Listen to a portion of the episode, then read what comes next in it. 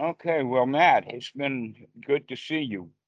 Um, we've been talking about the issue of being in a conversation with someone and there's some disagreement or other. And everyone who is in that argument or disagreement are already holding a position that neither one of them are actually looking for information. When they're looking for information, it's so that they can plug it into what they already believe. Okay. So if something is actually true, absolutely true, and you know it to be true without a doubt because of your repeated investigations, and you can investigate it just one more time to make sure, yep, it is true that the earth is round, for instance, that I don't care. So if if I see two people arguing, one is arguing flat earth and the other one is arguing round, basically what's going on is neither one of them are absolutely sure that we cling to things that we want to be true. If it actually is true, then there's not much clinging to be done. So what happens is, is the arguments are, are based upon uh, a shred of doubt, a shred of uncertainty, a shred of fear. Oh no, what if I can't convince this guy? Then that means that I don't understand the subject well enough, or it brings doubt in our own mind. That's where the frustration comes from. How can I convince him or how can I talk him into believing what I believe without recognizing that he is an, an individual doing exactly the same thing that you're doing? He's trying to convince you of what he believes. To where the distinction between he, what he believes and what you believe is really not important. That this is actually an issue of Christianity, where Jesus teaches the golden rule do unto others the way that you want to be done unto, which means if you want this guy to agree with you, then the golden rule would be that if you're mindful enough and see what's going on within your own mind, you can begin then to apply the golden rule and start to agree with him because that's what he wants. Mm-hmm. yeah. All right. I and guess that's yet, what I want too. So yeah, you're right. Yeah, right. You want people to agree with you to where in fact if you understand that that that what you believe is not important anyway. If it's a fact, then it's a fact and it doesn't need your support. If it's true, it stands true alone and it doesn't need you to prop it up. But if it's not true, then it does need you to prop it up because you're the only one right now propping it up. And that's why people get into arguments because they're not quite sure.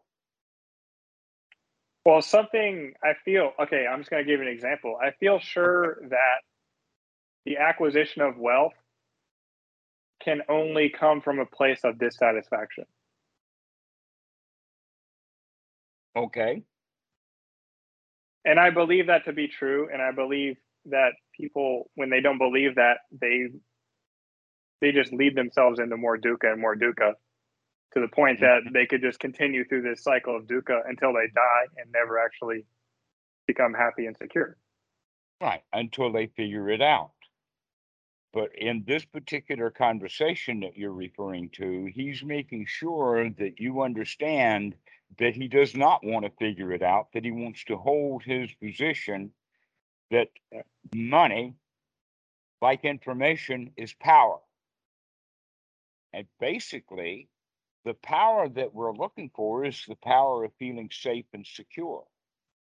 That when we don't have money, we feel insecure. And so we think if we do have money, we will feel secure. And there is a sweet range. But in fact, the Buddha talks about it as well as psychology. Psychology talks about it as a, a poverty line. Now, we're not talking about a physical poverty, we're talking about a mental poverty, but they are related. The Buddha also talks about the four requisites. That if we have the four basic bottom line requisites, now we can practice. But if you're starving to death, it would be better for you to go get something to eat than to sit down and meditate for the next three days. Right? We have to fulfill those bodily needs and bodily functions. And so this is where people get to is they say, okay, well, every time that I have reached over the bar of my basic requirements, I'm still not happy. Maybe I should raise the bar and then climb over that bar, and then I'll be happy. It's an addictive process. And uh, right, because there's no end to it. Look at your favorite guys right now. Uh, we'll put Bill Gates in a special category because he's retired, and that's an important point. But you look at Elon Musk and Jeff Bezos and Mark Zuckerberg and those and uh, or Branson. There's a uh, there's a few more of the guys who were su- super rich and also super personalities, and not one of them is happy. They actually don't like each other. They actually argue and fuss and fight when they've got stuff very much in common especially Bezos and, and Musk. Elon Musk and Jeff Bezos, they're ready to go after it with each other. Also, Elon Musk now is is got uh, uh, uh, Vladimir Putin by the throat, so he thinks. All right. That, so Elon Musk has some brilliant ideas and he's got some really good things going for him. But he got a lot of that stuff through the bad feelings. And now that he's got all of that stuff, he still has a lot of bad feelings. So the acquisitions of goods don't solve the problem of being feeling bad. You and I can see that fairly easily. But even folks like Jeff Bezos and Elon Musk haven't figured that out. okay. But in fact, there's the railroad barons and the, uh, uh, the, this happens in the United States on a regular basis when when a new industry starts up, a few very intelligent people will rush in and then they'll fight with each other over the ownership of the thing until one of them becomes uh, uh, monopolizing on it. That happened with oil, happened with television, it happened with cable, it's happened with the internet, it's happened with social media, now it's happened with electric cars. Okay, same thing over and over again, and you have some superstars. But some of those superstars, when they get old and they've amassed all of this fortune, then they begin to wise up. And this is what we call the a of the the stage of life of philanthropy. When they begin to recognize that they're going to get more joy out of giving the money away than they ever got by getting it. Does it also have to do with them realizing that they're going to die and they can't take this money with them? That's exactly the case. And only it's when you get old do you recognize that you're going to die. Oh, Alec. Hey guys, I decided to come back So- on. O- only when you uh, get older do you recognize that you're going to die. And so all of that money that's been accumulated by these uh, very wealthy ones that we've mentioned, like Bezos and uh, Gates, and actually Rockefeller and J.P. Morgan and uh, Vanderbilt and all of the guys from the previous century, about a hundred years ago. All of them, in fact, we know about Carnegie because he took that money that he made. I think he was in railroad and built a university and a concert hall and gave a lot of the money away. And he got more joy from giving the money away than he got from getting it. The problem is, is that these very, very rich guys had to very had to wait very late in life before they learned that. The question is, is can we as Dhamma dudes learn about generosity and the joy of giving early in life? But there, but it actually, it's in the Bible. It's one of the Bible quotes. It is more blessed to give than to receive. And yet our whole society is built upon capitalism, not philanthropism or socialism.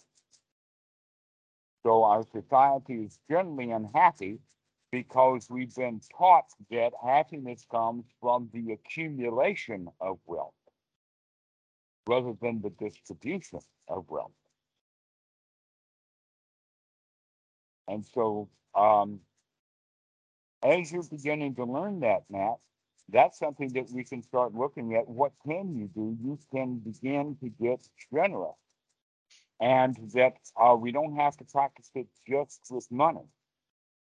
Going back to that example of when you're in an argument with someone and you're absolutely, with all the facts, know that you're right, that he's in the same position because all of his facts say that he got off the internet about the flat earth and he believes it all.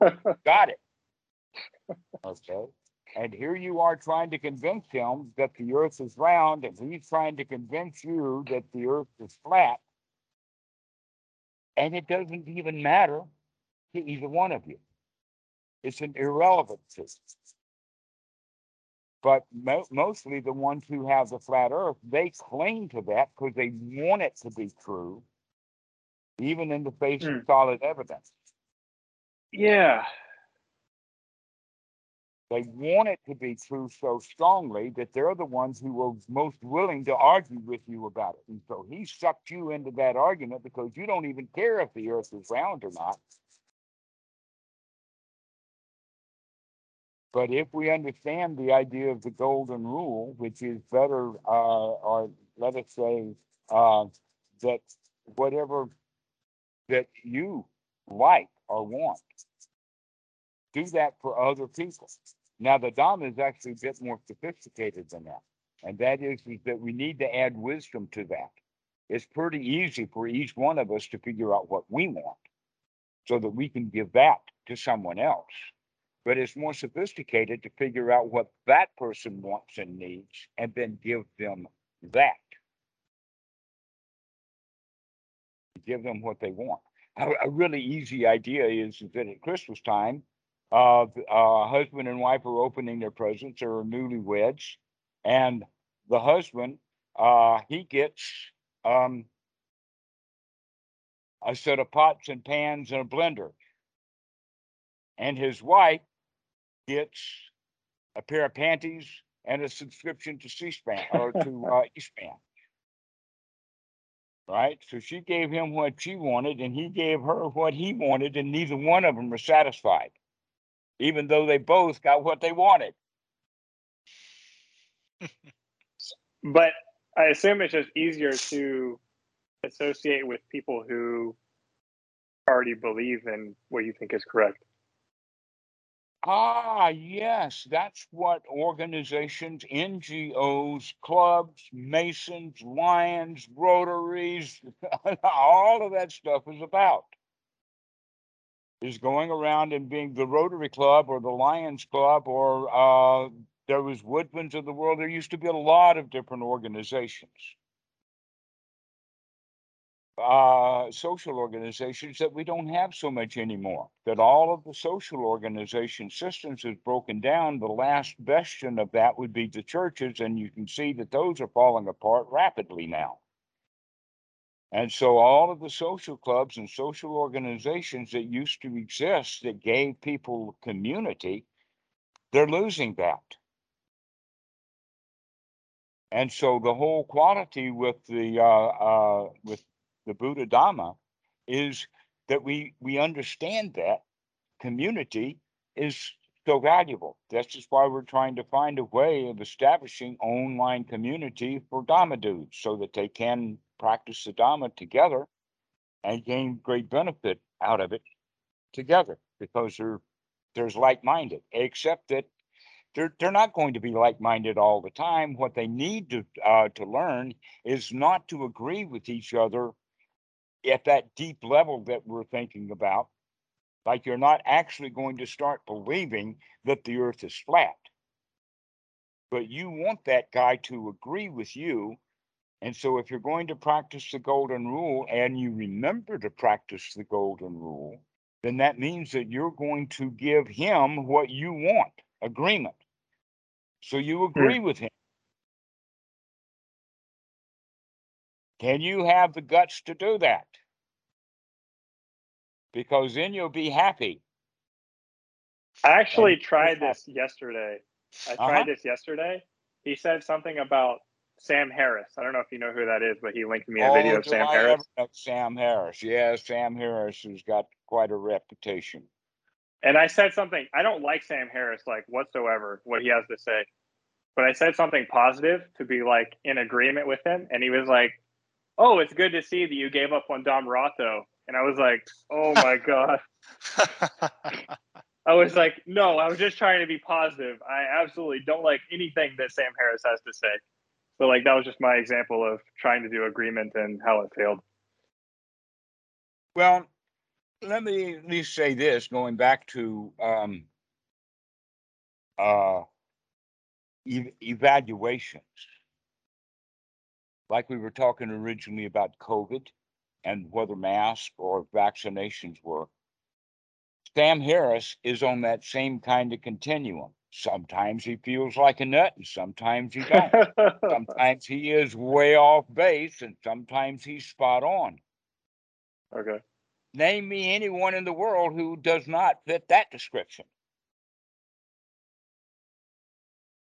I give you at least 99% of the time spot on. Pardon? I give you at least 99% of the time spot on. Oh my God, a hundred percent is not there. Oh no, a whole one percent is missing. Oh poor me. Oh, what do I need to do? Oh, please tell me what to do. It was at least, I, I, realistically, I'll give you 100%. Like, I don't, what have you said wrong before? I don't know. Can't think of anything. Well, um, the the point is, is though we have to think through what we're saying, and that uh, Sam Harris often will take a position. When I say think through, that means to investigate. By the way, and that Sam Harris doesn't always do an investigation. That in fact, uh, almost everything he has to say about meditation is wrong.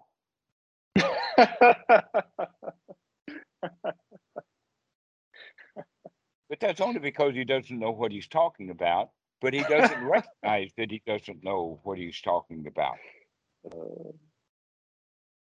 But that's one of the, uh, uh, the Greek philosophers uh, would say this, and it is absolutely true, and that is a well educated person begins to figure out how much he doesn't know. Ignorant people think they know everything because they have an opinion on everything. The, uh, the wise man recognizes that his opinions are just opinions and they may be wrong. And they need to be investigated and checked out. How does this relate to the hindrance of doubt, though? Because a lot of the times I see you telling people what you think with like 100% conviction, like you know is true. You're not questioning it. So it seems like in a lot of cases, in regards to Dhamma, if if you're not sure, then you're just going to fall into the hindrance of doubt, and you, you're not doing jhana. You're going to be sorry? dissatisfied. I, I didn't catch that. um, for example, like if I have doubt or I'm not sure about whether controlling the breath is a good idea or not, then my life is just going to be worse. Because of the doubt or because Yeah. the doubt prevents you from checking it out? But in fact, if you do practice the breathing, you can see immediately that taking a deep breath actually does feel good. But then that would take you away from the position of not knowing into conviction and confidence, right? Yeah, for that breath. For that one, it's true right now. Let's take another breath and see if we can get a roll going. Let's see how many dots we connect of one breath after another after another that feels good. And when you recognize that, hey, every breath that I take actually does feel good because I'm watching what I'm doing, then I can pretty well count on being on a roll. So if something checks out time after time after time after time, and every time you do check it out, it checks out good again, then that's science, basically. Buddha was a scientist. Um, I've got a very clear example of that, and that is, is that when Einstein was working with space time and understanding that it was space that bent because of gravity, they had no observation of that at all. And that the, uh, they he figured out, or they figured out that the way to find out is by getting a solar eclipse so that you can block the sun with the moon and then see the stars that should be behind the sun would actually be able to be seen because of the bending of the light of that planet or that star around the sun and they took uh gosh because world war one was happening and they tried it in russia and didn't get it done somebody in fact the, the russians they took the cameras those very sophisticated cameras. Eventually they were able to do it i think in australia where they got an eclipse there. Now the point is is that after they did it one time the whole world of scientists celebrated that they got a photo of it that they could prove it. But now I know a number of uh, physicists and scientists. In fact, when I was in Houston, I uh, joined the astronomy club because of a friend that I was working with, and that that was one of the things then uh, where I met Dr. Sapko was because we actually had back in the 1960s a solar eclipse in our vicinity in South Carolina. And I happened to have met this guy, and there he was with all of his students and all of their big cameras and all of that fancy stuff because they wanted to prove again that Einstein was correct. That stars behind the, sun in an eclipse can be seen because of um, uh, what is, is called gravitational lensing. They do it over and over and over and over again. Why wasn't that photograph that was done in 1970 good enough? Why does every physicist in the world go around chasing solar eclipses so that they can make a new photo of this with just to prove gravitational lensing again? Now they can do it with um, um, uh, galaxies. That a whole galaxy will bend the light around it so that you can see beyond the galaxies. That um, uh, that what they used to think was a number of galaxies winds up being just another galaxy that's gravitationally lensing around the galaxy that's in the way. So it's provable over and over and over and over and over again.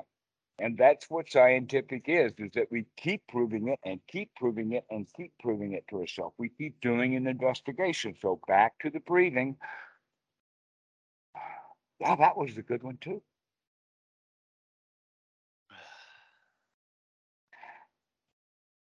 Ah, this one, that's I really remember that one.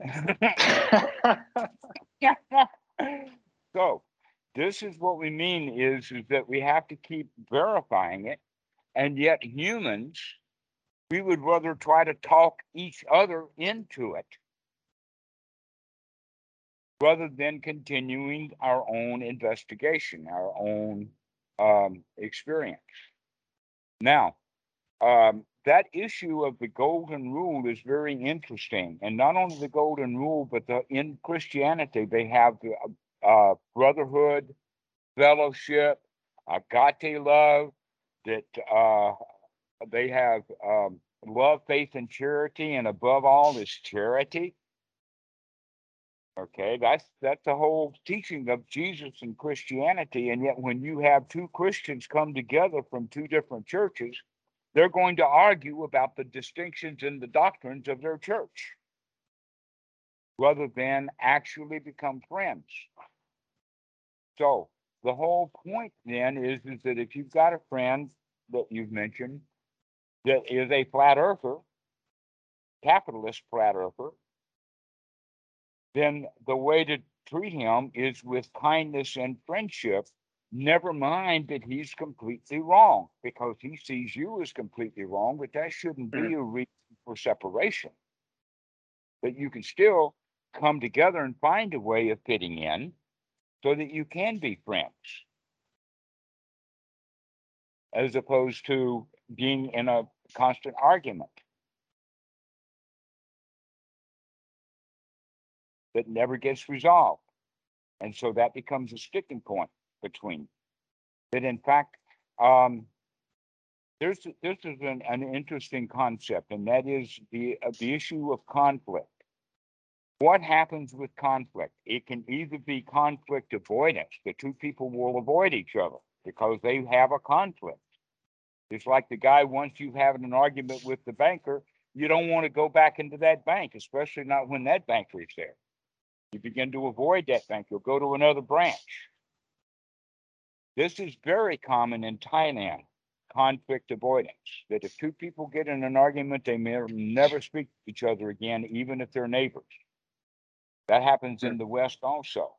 But the Western mentality also has the issue of conflict resolution, which means that the two people will come back and fight again, and come back and fight again, and come back and fight again, and come back and fight again, over and over and over again, trying to get a resolution, which the resolution would be, I want you to agree with me.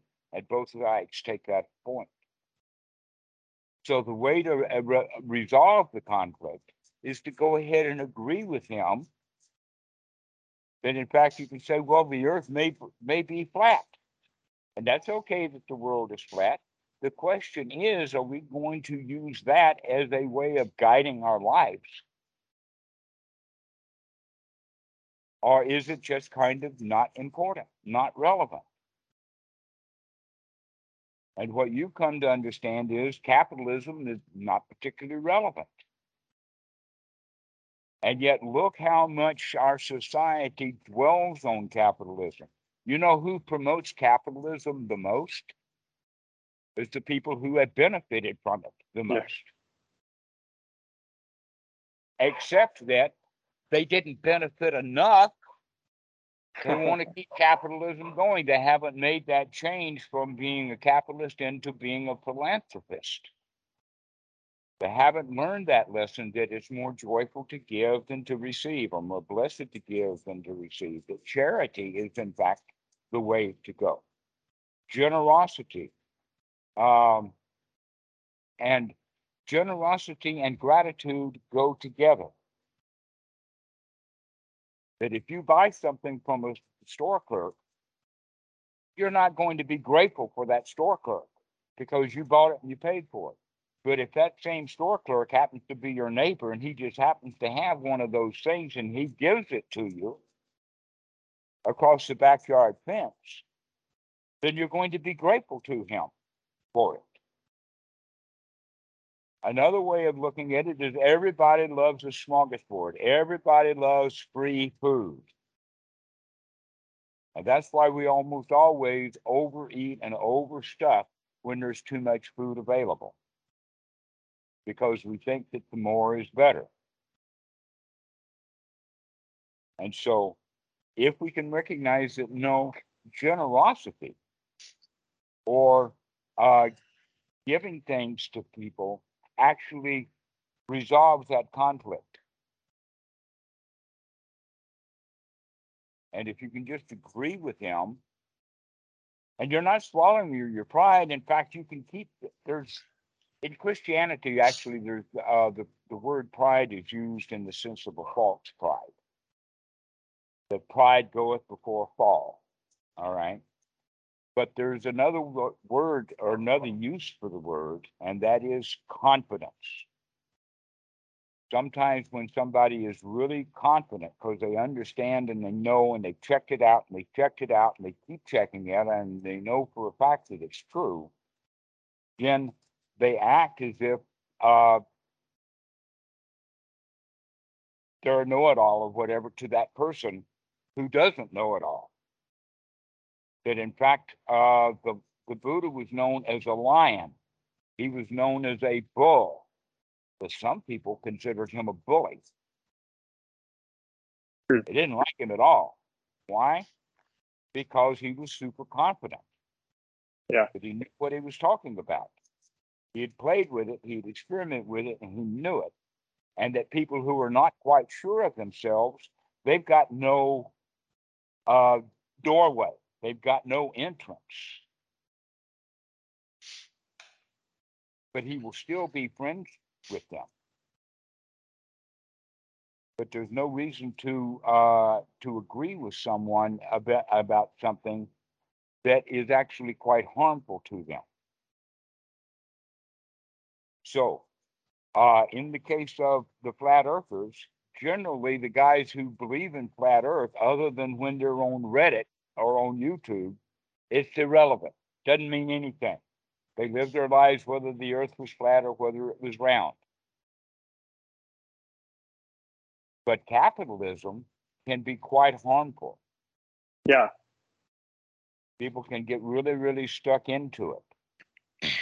But but um there there is the case. This is uh, out of uh, NLP. Have you ever heard of NLP, Neural Linguistic Programming with Yeah. Bandler and Grinder? Okay. Uh, Bandler and Grinder uh, actually put a label on the process. They called it pacing and leading. Pacing and leading is done in the sense that you go and meet the person where they are, that you pace with them, and then you begin to lead them. So the idea then with um, uh, the flat Earth is you agree with, okay, well maybe the Earth is flat, and you stay with that for a while, and then you begin to ask them questions about it, like, well, how does GPS work? How do satellites operate on a flat Earth? And get them to start to question what they're thinking about. But you can't get them to question it if you are already taking the opposite position. Because now they see your questions as incoming. So we have to join them and agree with them in a way to get them kind of you join their side of it so that then they see you as friends and to now you can lead them out. This is one of the reasons why I would say that friendship is more important than truth. Hmm, yeah.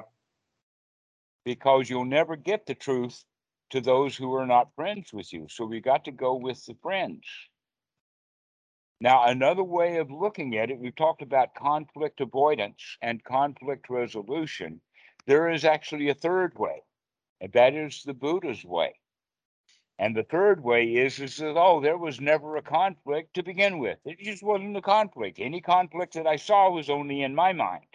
Any conflict that the other guy sees is only in his mind. The reality is that there's no conflict. And because there's no conflict, it's actually easy then if you understand what you're doing and you remember to understand what you're doing, rather than get caught up in the heat of the moment, we can remember, oh, if I'm going to get this guy anywhere, I've got to go join him in his position and then lead him out of it.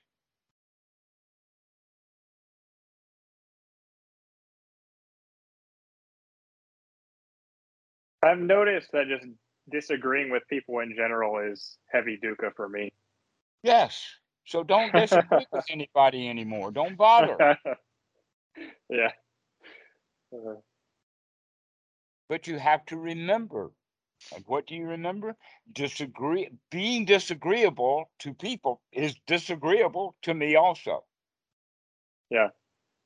I used to be proud of that, by the way. People is going to be agreeable with other people also.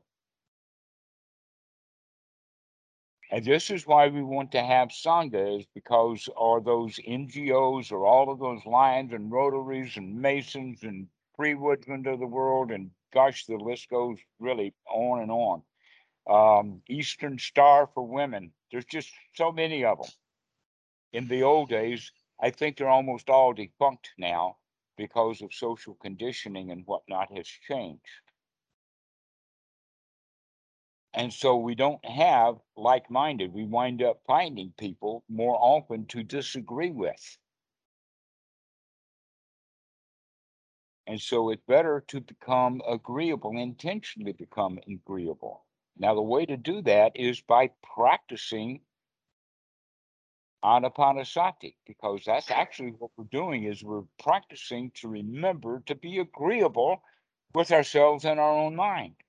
That in fact, what's going on generally is the reason that people are disagreeable with each other is because when they part ways, they go back and on their own, they still are in a state of disagreement. One of the ways that we're in a state of disagreement is by setting rules or standards for ourselves that we can't live up to. Like you ought to lose weight, or you ought to be meditating, or you ought to do this, that, and the other thing. And then the other side of us says, I don't want to do any of that. And so we wind up being in disagreement with ourselves. Or Or you ought to one, stop disagreeing with people. huh? Uh, one for me is you you ought to stop disagreeing with people, or like you shouldn't have disagreed, or you shouldn't have even had the conversation. Got to catch twenty-two, right? Exactly.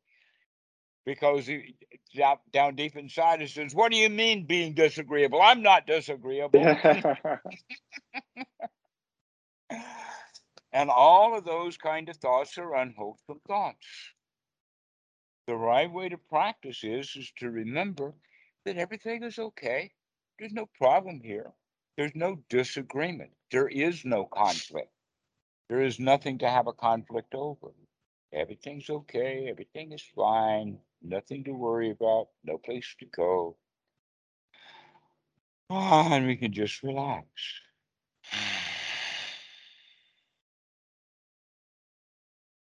So that's the place to start, Matt, is to start in your own disagreement with Yeah. yourself. Because you are actually you've already come to the point of recognizing you don't like being disagreed with.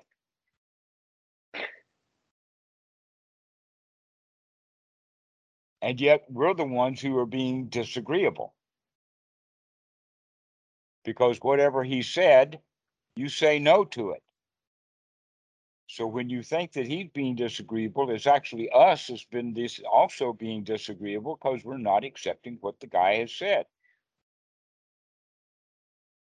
Like flat Earth? Hmm. Yeah, I'll go check that out. Looks flat to me here. Wait a minute, it's not that flat. We got a mountain behind us. I think this is basically what you were already saying, but I noticed that being disagreeable is just a symptom of being unhappy to begin with. yes, that's the whole point. Right. Being disagreeable is the form of unhappiness that we have. That we're seeing as right and wrong, yes or no, good or bad. This is good, this is better, this is best. At being hmm. agreeable is seeing that there is no conflict. There is no good or bad, or this is better and that's best, and capitalism is terrible and philanthropy is wonderful. Well, it depends. Because if the philanthropist gives all of his money away, now he's going to be miserable. And if he gives it away uh, in his old age, his kids are really going to be miserable.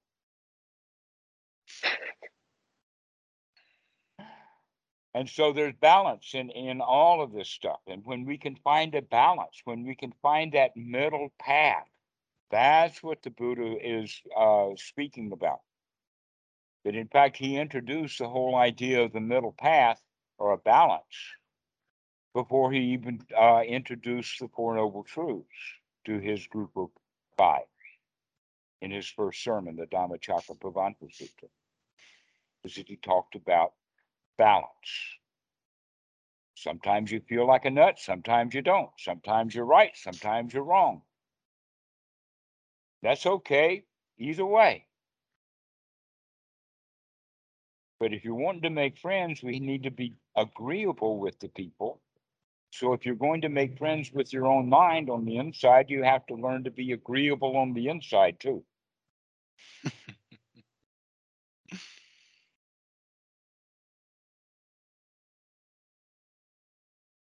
And the agreement is everything right now is okay. The agreement is this is a nice breath.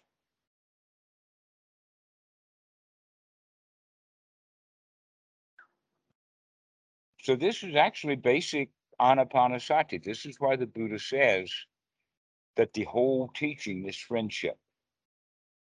And hmm, we yeah. friends on the inside, then we can learn to make friends on the outside. And kind of Can't vice versa. forgot that. If you've got noble friends, they will teach you how to be friends on the inside. Mhm. All you have to do is remember.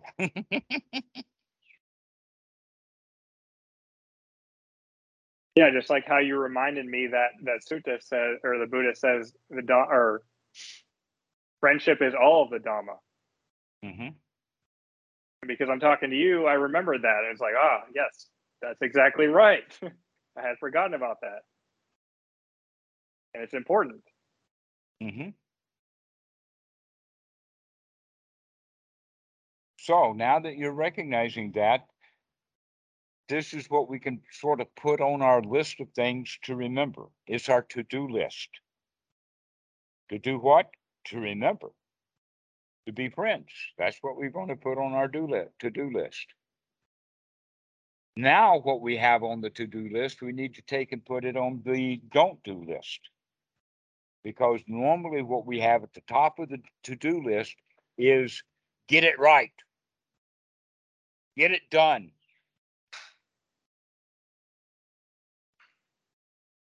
And so uh, when two people have that to-do list and they disagree with something, they've got to both get it right and get it done, which means that they're in conflict with one another. When in fact, there was really no conflict to begin with.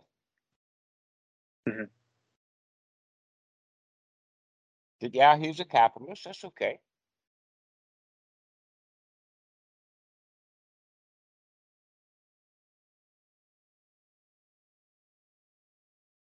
There's also the issue that there are l- there are a lot of people that you can find if you go looking for them who are like-minded. It's better to find people who are practicing the Dhamma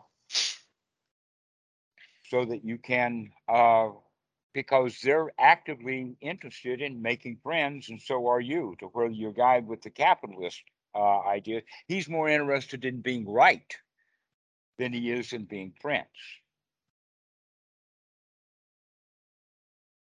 that our society teaches us that um knowledge is power over other people that life is some sort of a competition and human beings are your major competitor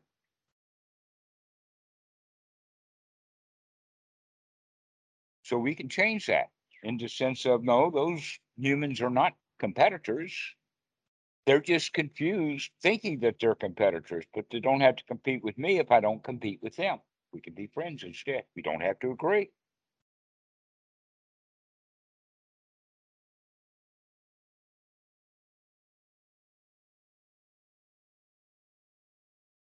Dhammarato, can I say something?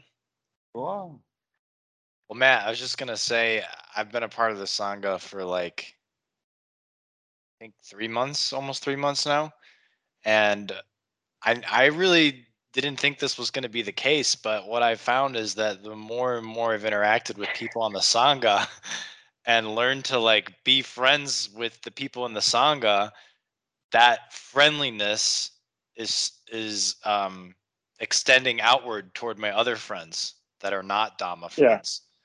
Like my my girlfriend I'd say she's more or less your example of the capitalist guy. She she likes to be right and she can be stubborn, but I've learned my stubbornness too. so, you know, it it I totally am with you, man. It really is dukkha to be disagreeable. Um and then what's great is when you can see the, the disagreement and then you can just agree anyway. You could just make friends anyway. Like, oh, okay, I, I could see that we don't necessarily see eye to eye on this, but that's okay. That's right. Everybody's going to have their opinions. Everybody has their own viewpoints. Sometimes they're right, sometimes they're wrong. But if we use that as an opportunity to make enemies, then we'll have a whole life full of enemies. Mm-hmm. But if we use that as an opportunity to make friends, then we'll have a whole life full of friends. And a lot of us don't understand that because we've been trained in this capitalistic, selfish mentality.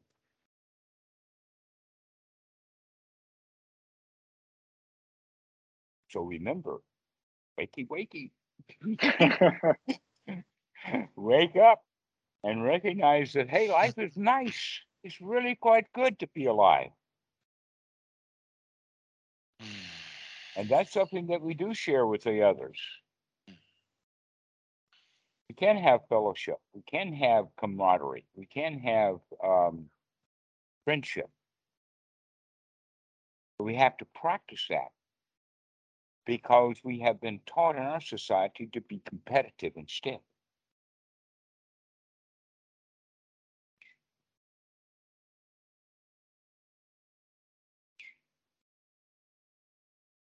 In other words, conflict built our society as well as makes every war. And people are miserable when they lose what they cling to. So it's better to cling uh, to lose the clinging to a round earth than it is to get in a fist fight.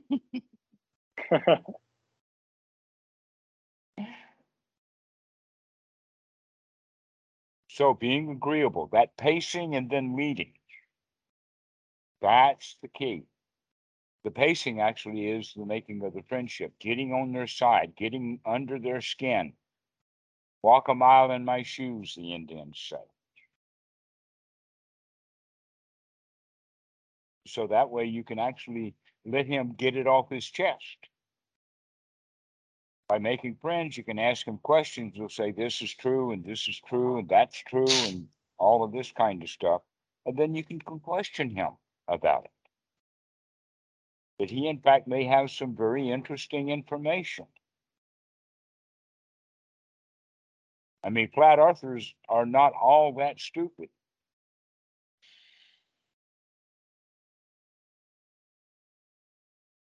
Not as stupid as some of the red rednecks that I know.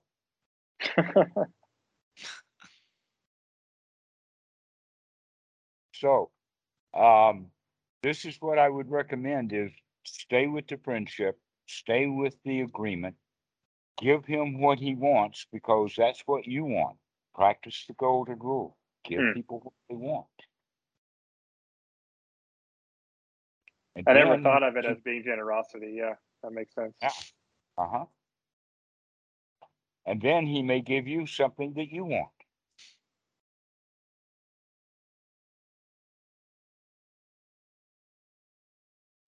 Yeah, that's the coolest part. You know, I notice sometimes I'll be like sharing something with Abby and she'll like cut me off and she'll start talking and I'll notice like the impulse to be like, wait, but, but, uh, come on.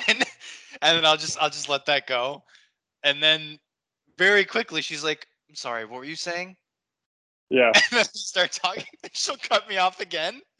And then i'm like it, it, uh, it'll be there that impulse to say something but it's much less. And then she's like oh, i'm sorry i cut you off. What were you saying?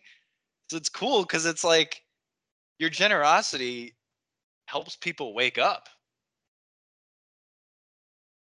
She Yeah. wakes up. Yeah it's really beautiful to see actually it's it's like wow i prefer it this way this is amazing doesn't even matter that much that I didn't get to say what I wanted to say because I got to see her wake up. That's better.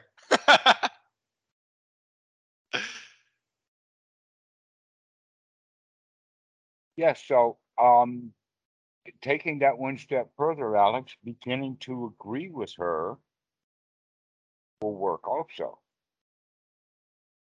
And You in said- fact, you were kindly kind of already tacitly agreeing with her by not talking, Mm, just letting them talk. mhm. Yeah, Tacitly agreeing with them. yeah, yeah, yeah.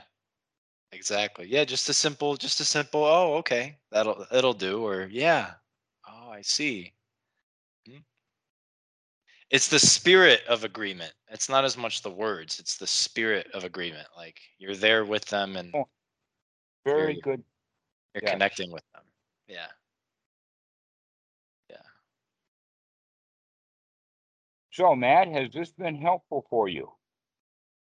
Yes, of course. I'm motivated to uh, talk to you more and join the Sangha calls because this is Ec- definitely of use. Oh, awesome, man. Good to hear. All right. Well, I tell you what, why don't we finish this call now and then we can uh, uh, uh, have a conversation with Alex.